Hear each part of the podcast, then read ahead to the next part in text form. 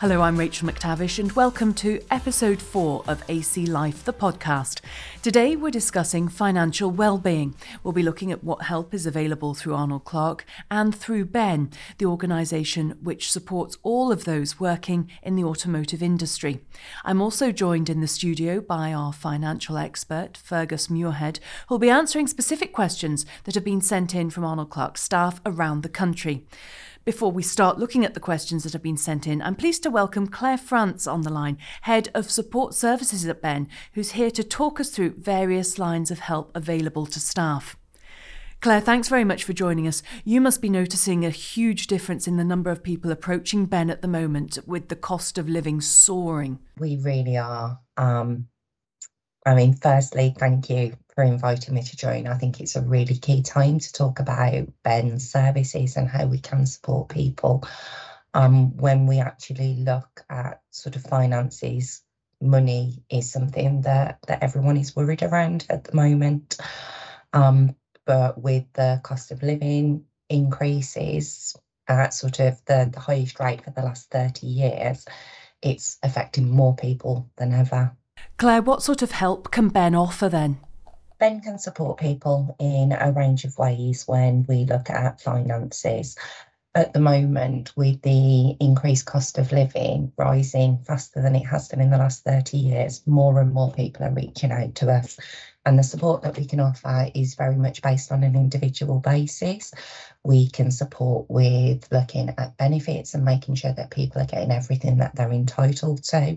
Just last year alone, we supported people to secure over one hundred eighty thousand pounds worth of untapped benefits. So that's quite significant. But we can support people to look at their, their budgeting, to look at more sustainable budgeting. But also we can support people that are struggling to meet the cost of living. We are seeing more and more people now that are reaching out to us because they are having to make the choice between heating, eating, paying essential bills. So there are the, some of the areas that we can support with.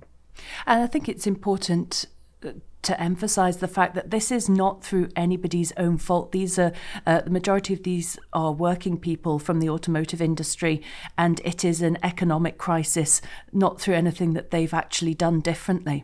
Absolutely. In our recent health and wellbeing survey, we actually found that one in five automotive people are struggling to keep up with the cost of living, such as energy, petrol, food, um, which is very much in line with the, the current statistics that one in five working households is now at risk of fuel, fuel and food poverty. So, you know, this isn't something that, that people are choosing. This is just the the current economy. So also the the local benefits that you can you can tap into. Although you are a national organisation, you do actually have specific knowledge about what's available in different areas of the country. Absolutely, because the the benefit systems are very different across England and Scotland. So all of our case managers will actually go through the different areas, find out as much information and support people based on their location and their needs.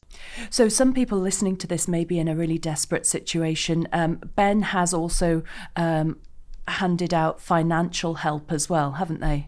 Yeah, it's something that we do. I mean, just in the last year alone, we have supported over one hundred eighty Arnold Clark um, colleagues and a varied range of ways, and over half of these have been around their financial circumstances.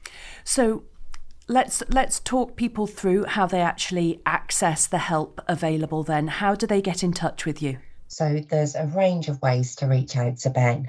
Um, you can contact us on our helpline, which is oh eight oh eight one three one one three three three.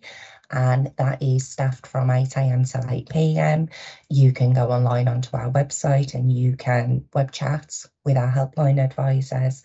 You can request a call back um, at a time that is most convenient to you.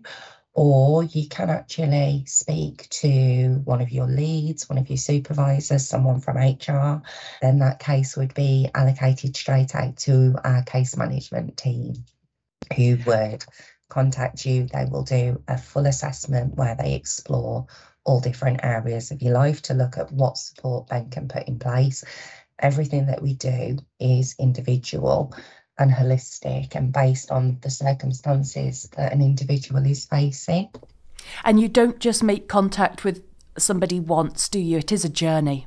Yeah, it is a journey. We always approach it from that stance. Some people will just need some information. Other people, we will support them over a period of time that works for them. Claire France from Ben, thanks very much for joining us today. Thank you. Thank you. Right, time to welcome our second guest here in the studio, money expert Fergus Muirhead. Now, you might have seen and heard Fergus giving out advice on the B B C, S T V, Sky, various newspapers and magazines. Well, today he's here to look through some of the specific questions that you've been sending in, and we'll try and get through as many of them as possible, but we have a feeling that this podcast might be a two-parter. Fergus, thanks very much for coming in. Let's crack on. Right, our first question has come in. I'm looking for tips or hints on car insurance for an eighteen-year-old.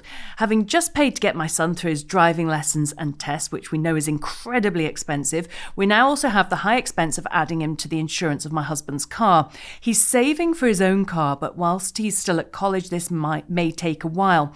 We can't have a black box fitted as my husband works unsociable hours and shifts. We've investigated this, but his shifts would negatively impact the insurance. Any advice on helping keep insurance costs down? Yeah, um, insurance is a huge issue at the moment, and, and I think it's it's fair to say that all insurance is based on risk, um, and, and there's just no question that, that the younger a driver is, the, the the riskier they are for insurance companies, because the statistics all show that they're more likely to, to be involved in accidents and to cause accidents than, than older drivers who have experience. Um, so it's it's all about. It's all about how do how, how do we get insurers to know about the son as soon as possible. Um, It's better if he can be a named driver on on the husband's policy rather than just an any driver policy, because that way the insur- that way he can start to build up some level of no claims discount in his own name. If he's named on uh, on a, on a policy, um, you can go to another insurance company and say, look, he's he's been named on this policy for a year. There's been no claims on this policy, therefore he's got a year of claim-free free driving. If it's an any driver policy, it's not as easy to to, to show that. that the son has been driving the policy. So th- that that's a useful one. Just get him named um, on, on a policy as soon as possible. Um, it's also fair to say that when it comes to looking for insurance, um, when, when, when our son buys a car, that cheap is not the same as good value. We've become very, very driven by this, you know, this idea of comparison sites for insurance, not just not just for car insurance, but for house insurance and for all sorts of insurance over the last few years. And everything is price driven. We need to look for the cheapest policy that we can find. But sometimes cheap doesn't equate to good value. Uh, and, and sometimes, for example, you can find a cheap policy that's got a huge compulsory excess on young drivers. So, uh, the, so if, if we've got an eighteen-year-old driver on a policy, we might have a policy that's one hundred pounds cheaper than the, than the next um, cheapest, but it's got a, an excess that's five hundred pounds more expensive. Mm-hmm. So make sure that if you're looking at a comparison website, before you buy a policy, you, you, you've got a policy that's not only good value for money, but covers all the things you want it to cover. And excess is important because lots of policies have two different excesses. They've got a compulsory excess and they've got a voluntary excess. And, and the, the compulsory excess is just there as part of the policy, and, and you can't remove it. But you can add a voluntary excess to a policy that means that you're responsible for the first part of any claim.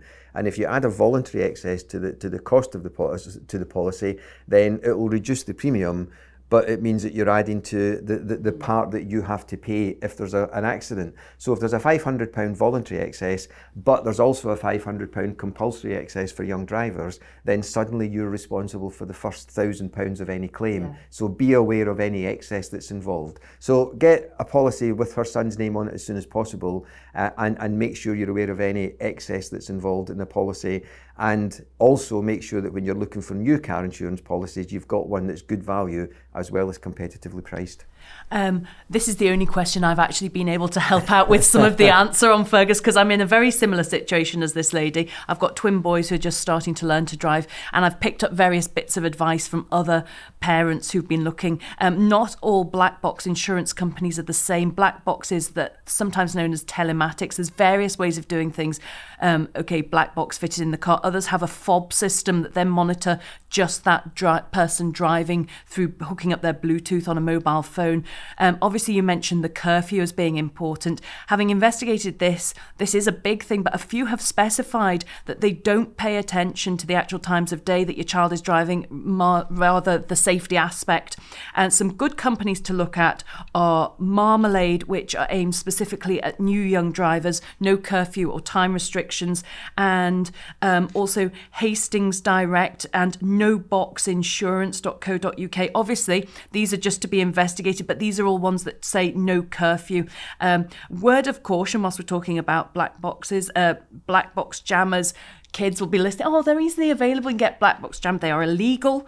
The, the black box still knows the car is moving, and you risk fines or an outright ban if you even think about going down that road. Our next question is from Mary MacDonald at Perth Citroen. My son is turning eighteen soon. Years ago, when I was eighteen, we were advised to get a credit card to get a credit score. Having seen some of my friends at that time abuse the credit cards and have to dig them out of the credit hole over several years, is this still relevant advice? Yes, I think it is. Um, and I think I think it's a huge area. I think it's really important that, that we teach our children as much as we can um, about money as soon as we can. Um, proud parent thing, you were just talking there about, you know, your children getting their, and, and their cars and their first car insurance. My son bought a house last year, um, and, and I was I was amazed when both the solicitor that helped him and the mortgage broker that helped him phoned me and said, your son sent us everything that we asked him to send him, uh, to send us as soon as we asked him for it, and it was all completed properly. Now, I think that's great. Um, it, it wasn't me necessarily that taught him that. I've just got a son who's who's organised when it comes to money matters. But it's really important that, that we teach our children as much as we can about money as soon as we can, um, because as soon as they get to the age of being able to open bank accounts in their own name and have credit cards in their own name, it's important that they understand the ramifications of taking on credit. A P R, for example, um, I'm involved in a huge argument at the moment with with a company about a credit agreement that, that one of the readers of one of the papers I write for doesn't understand, and I don't understand it. So I wrote to um, I wrote to the company and I said, can you explain what you mean by A P R? And, and this very patronising lawyer from the compliance department of this organisation phoned me and said, I could send you the formula that we use, but you wouldn't understand it. And I said, well, try me, send it to me. And she was right, I didn't understand it. But I don't know how anybody understands it, because it's just nonsense, it's gobbledygook. But it's about A P R, which is the annual percentage rate, which is the cost of borrowing money, which anyone who enters into a consumer a, a consumer credit agreement needs to understand. And, and it's part of a credit card as well, because if you take out a credit card, then if you borrow money on that credit card, there is a cost to that borrowing, and you need to understand what that cost is. Therefore, you need to know what A P R is.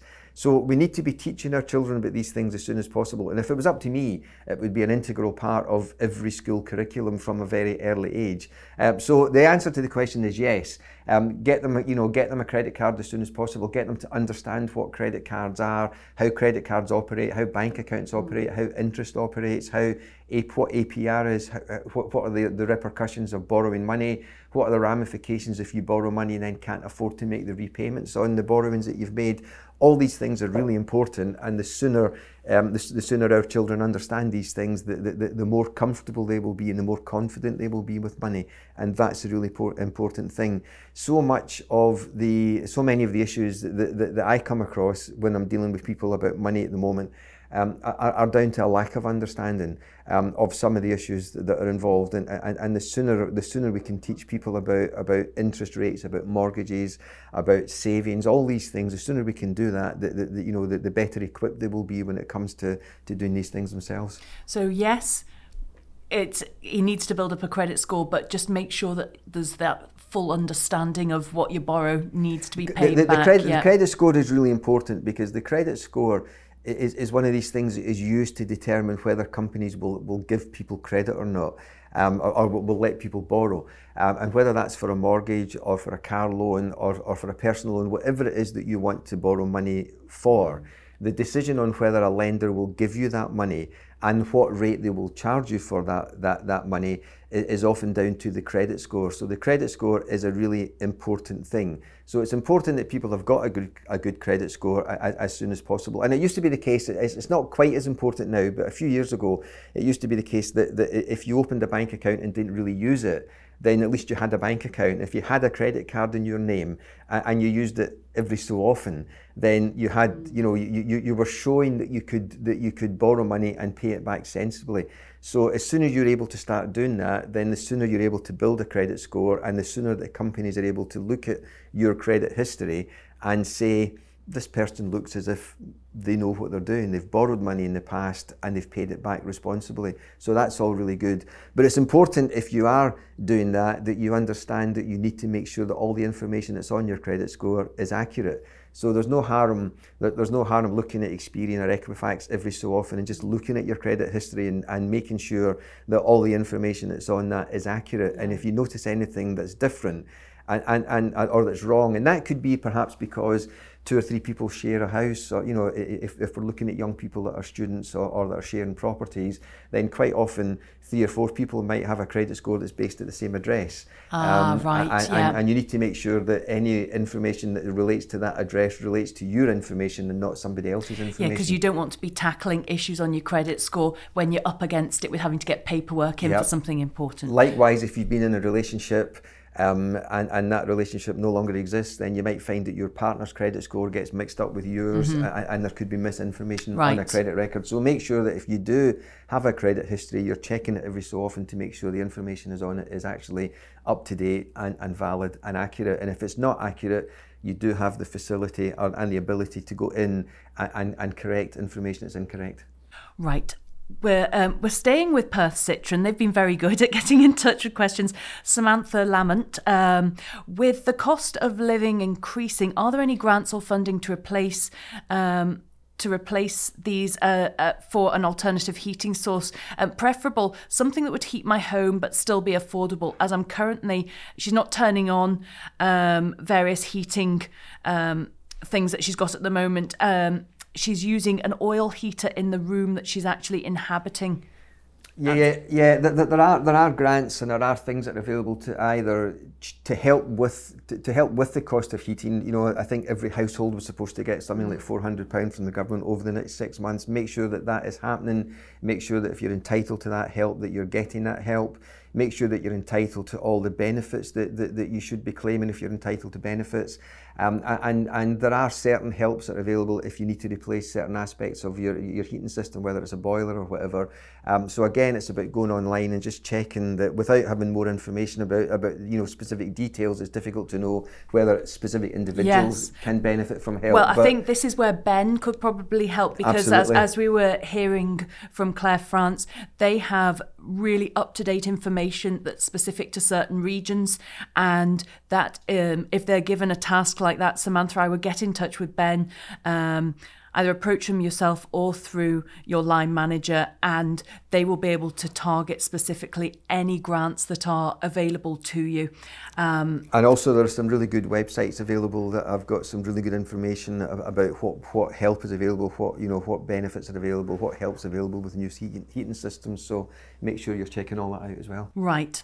Um, Lorraine Williamson has um, got in touch. Is it really worth increasing your percentage of pension contributions now, or would you be better just to save the money into a cash I S A?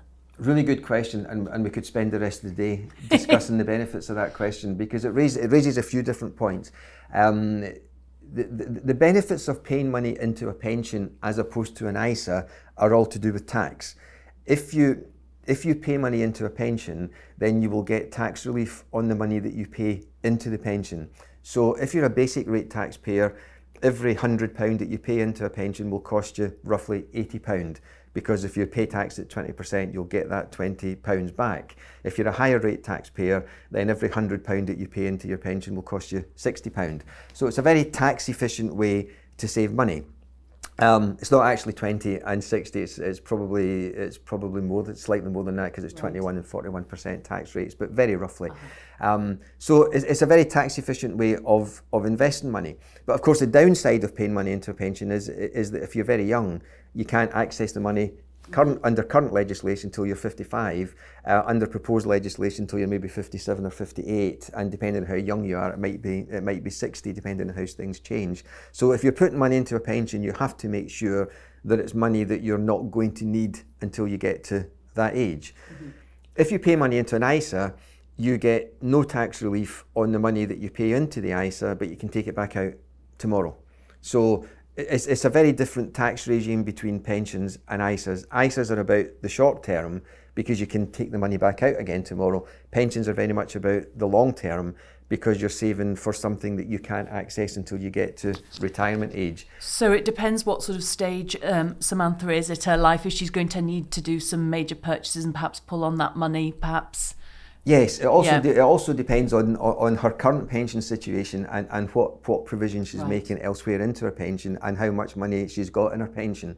Um, and, and that requires just having a look at the current, you know, how, how old is Samantha, what, what how much money is in her pension at the moment, how much is she paying in, both contributions from her and her employer, um, and, and what access is she, is she likely to need to that money in the, the, the, the kind of short and medium term. It also raises a really another really important question, which I think we might touch on in more detail later on, but but she talks about, Samantha talks about paying money into a pension rather than a cash I S A. Now, most pensions are invested in the stock market, cash I S As are invested in cash. So we're not comparing apples with apples here. Stock market investment and cash investment are two completely different things. Um, and it's also worth saying that when it comes to tax again, when you take money out of an I S A, you don't pay tax on it, but when you take money out of a pension, you pay tax on most of it under current legislation. Right. So while, ta- while pensions are very tax advantageous in the way in, there's generally tax to be paid on the way back out. Right, and um, also we should mention at this point that um, Craig Ramage is Arnold Clark's pension specialist. I think Craig's going to be inundated at the end of this. But anyway, um, there, there are pension specialists within Arnold Clark if you need to look at your specific figures. Right, we've got uh, Damian Gardner from um, Preston Motor Store, who's emailed in um, to ask for a subject for a podcast, if possible. I was looking for investment tips in the stock markets, if there's any individual stocks or companies to look out for that are due to um, or have recently I P O'd, or any good long-term investment opportunities. Um, uh, so... This is this is I think it's a general question that people, they think, oh, perhaps I want to I want to do some investing. Are there any surefire bets? No, um, no, no, there are not. And even if there were, uh, sorry, Damien, I, I'm not going to sit here and give you tips on, on, on specific companies. But, but one, because if I'm wrong, uh, you might come looking for me if, if if you lose a lot of money. I'll give you an example. Um, I saw some um, some stuff in, in the weekend, uh, Money Pages, the weekend papers a couple of weeks ago that said, uh, and I won't mention the company's name, but said this particular company is a really good deal. Uh, they're doing really well. The particular market they're involved in is, is a good market. It's on the up. You should buy their shares.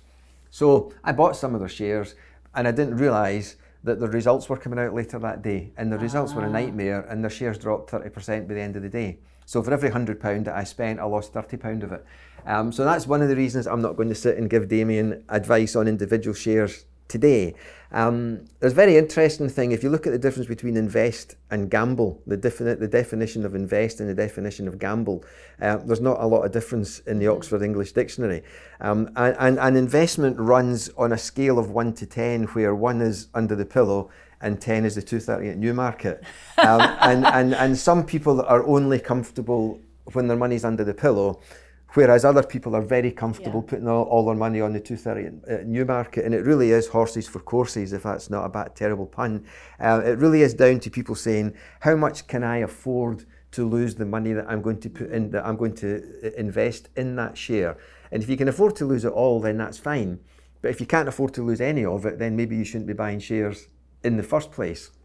Maybe a gentler way, a, a gentler way to get into the stock market, rather than buying individual shares, might be to buy some sort of unit trust or some sort of investment trust, either directly or through an I S A. We talked a minute ago about cash I S As. The alternative to buying cash I S As is to buy stocks and shares I S As. It still has the same tax benefits in that once it's in an I S A, there's no tax to pay on any of the gains that you make. But rather than leaving the money sitting in cash within the I S A, you can use it to buy stocks and shares, either individual stocks and shares or through um, a, a kind of unit trust, which is basically a basket of stocks and shares where you buy a, you buy a fund and you allow the fund manager to choose what stocks and shares he or she is going to buy within that fund. So you're actually taking the investment decision away from you, and you're not buying individual stocks and shares, but you're diversifying what you've got, because rather than you buying one share for a thousand pounds, you might put a thousand pounds into an investment trust or a unit trust, and that unit trust might hold a thousand shares, but you're buying a share of each of these one thousand shares. Yes. So that means there's much less risk involved, and that's quite often a kind of gentler way into the market. Um, so I, I think for someone that's new to investment, that might be a good way to look at it. I know lots of people who, who knew nothing about investment when they fir- first spoke to me years ago, and who now actually quite enjoy going in and buying individual stocks and shares because they've read about it and learned about it. And quite often, it is an interesting subject, and quite often people quite enjoy the idea of saying, I've got a little bit of money here that I am going to put into an individual stock or, or share or, or unit trust. And it can be an interesting thing to do, but you need to understand the risks involved. And, and the risks are that if you leave one hundred pounds in cash, then next year you'll still have one hundred pounds there. If you put one hundred pounds into the stock market, tomorrow you could have nothing. Mm-hmm. Tomorrow you could have two hundred pounds, but tomorrow you could have nothing. And, and stock market investment, individual stock market investment, is all is all about risk and time frame.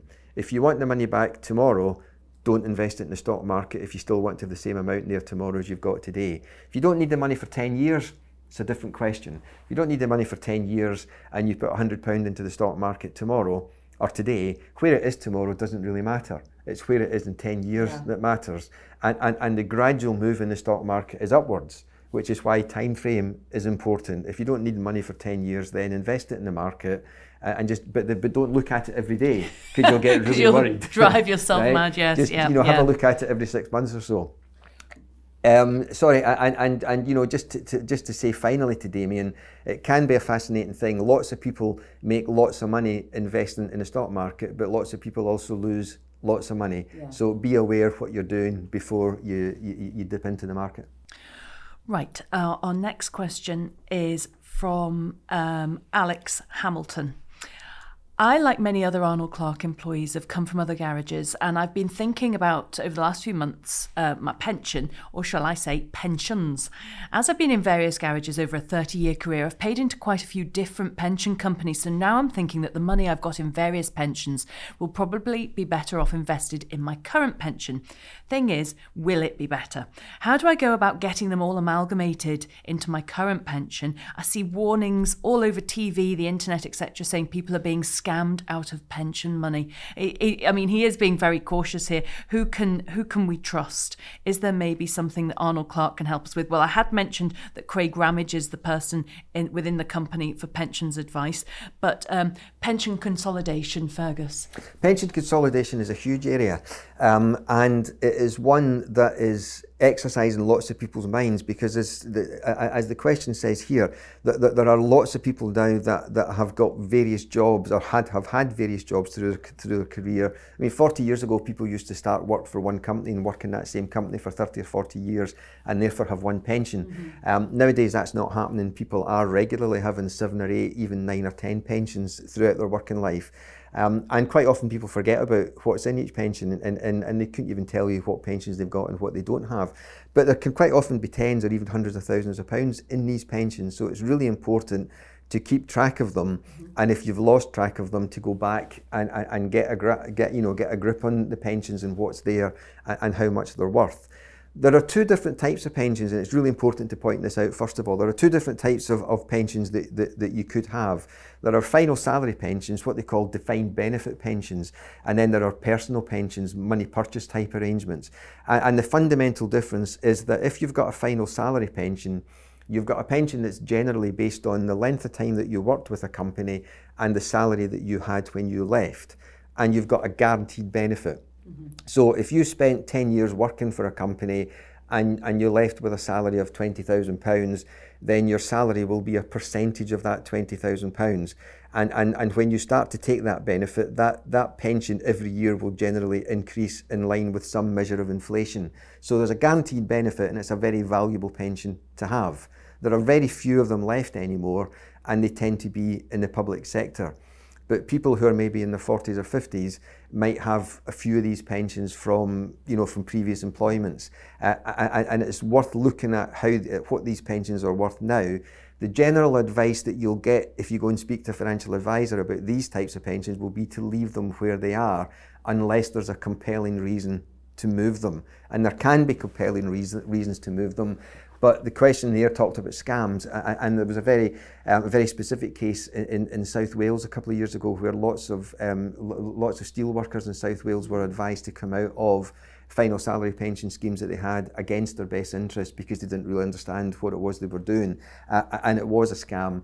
Um, and, and the Financial Conduct Authority had to insist that, that, that the companies involved made reparations to, to the individuals that had lost money out of it. So you need to be very careful if it's a final salary type pension scheme that you want to come out of. And as I say, the general advice would be not to come out unless there are compelling reasons.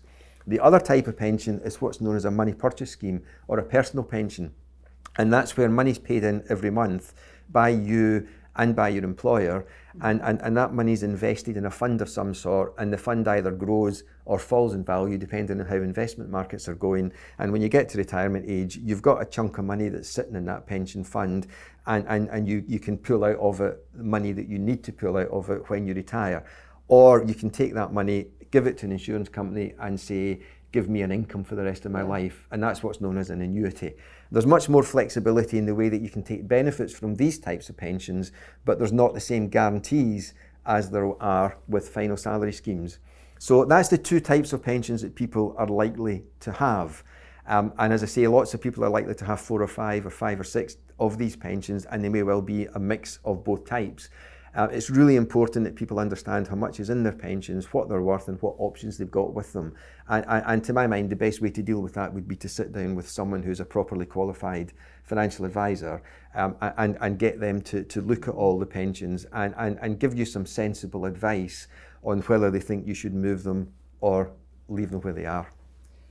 Right, I think we've got, although we've got several more questions, as I said, I think this is going to turn into a two-parter. So one, one last question, and I'm going to sub this down because we've been given somebody, Owen Bailey's very specific case here, um, but it boils down to the fact he's he's outlined what's happening with him. But is it better to overpay into a mortgage or a pension?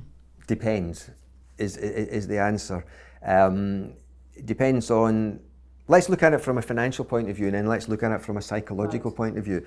Um, if you've got a mortgage that is, from a financial point of view, first of all, if you've got a mortgage that is costing you five percent a year, because mm-hmm. that's the rate of interest on the mortgage, and if you've got a, if you can pay money into a pension that you think will return you three percent a year, then you should pay off your mortgage, because you're paying a, you're, you're paying off a mortgage that's costing you five percent rather than investing you somewhere that will give you three percent.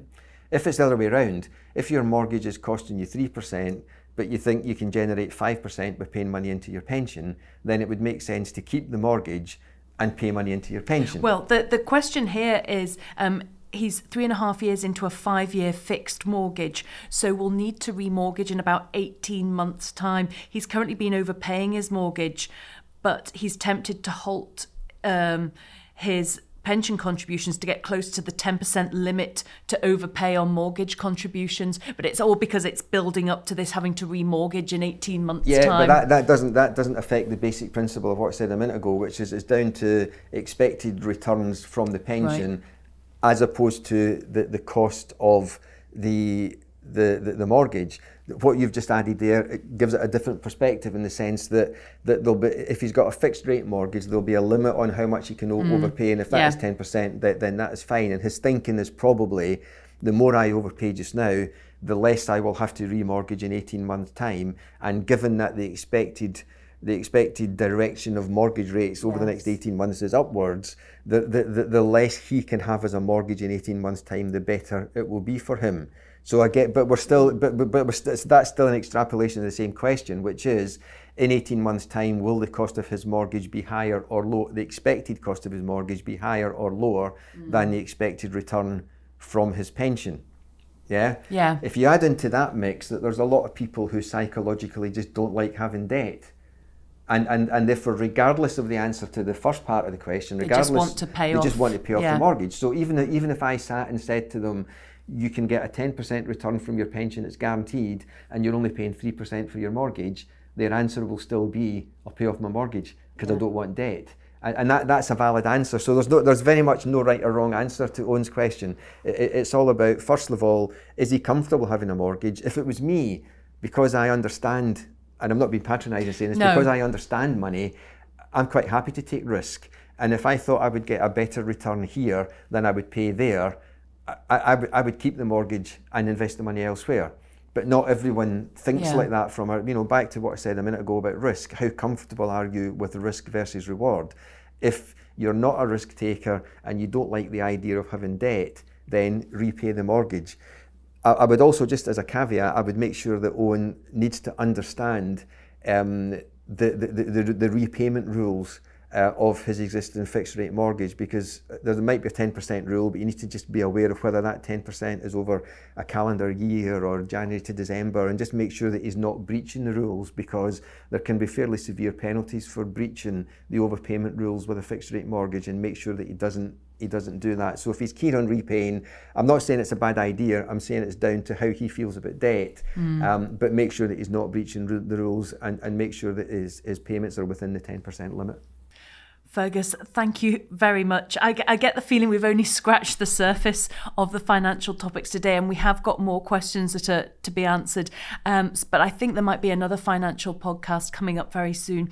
Just a reminder that if we've touched on issues today that have affected you, then on Space, you can find out how to access A X A and Ben. They both offer counselling services as well as practical financial advice. There's also Silver Cloud, uh, the digital mental health platform that you can work through at your own pace, and life coaching from Ben if you'd like some one-to-one support. Um, you can also reach out to the people teams for support. As we've mentioned earlier, the company are launching a healthy finance section of Space within A C E, and that'll be the online hub for all of the existing and some new finance content as well that's coming. Well, thanks very much for listening. Thanks again uh, to Claire France from Ben and Fergus Muirhead. Until next time on A C Life, the podcast, goodbye.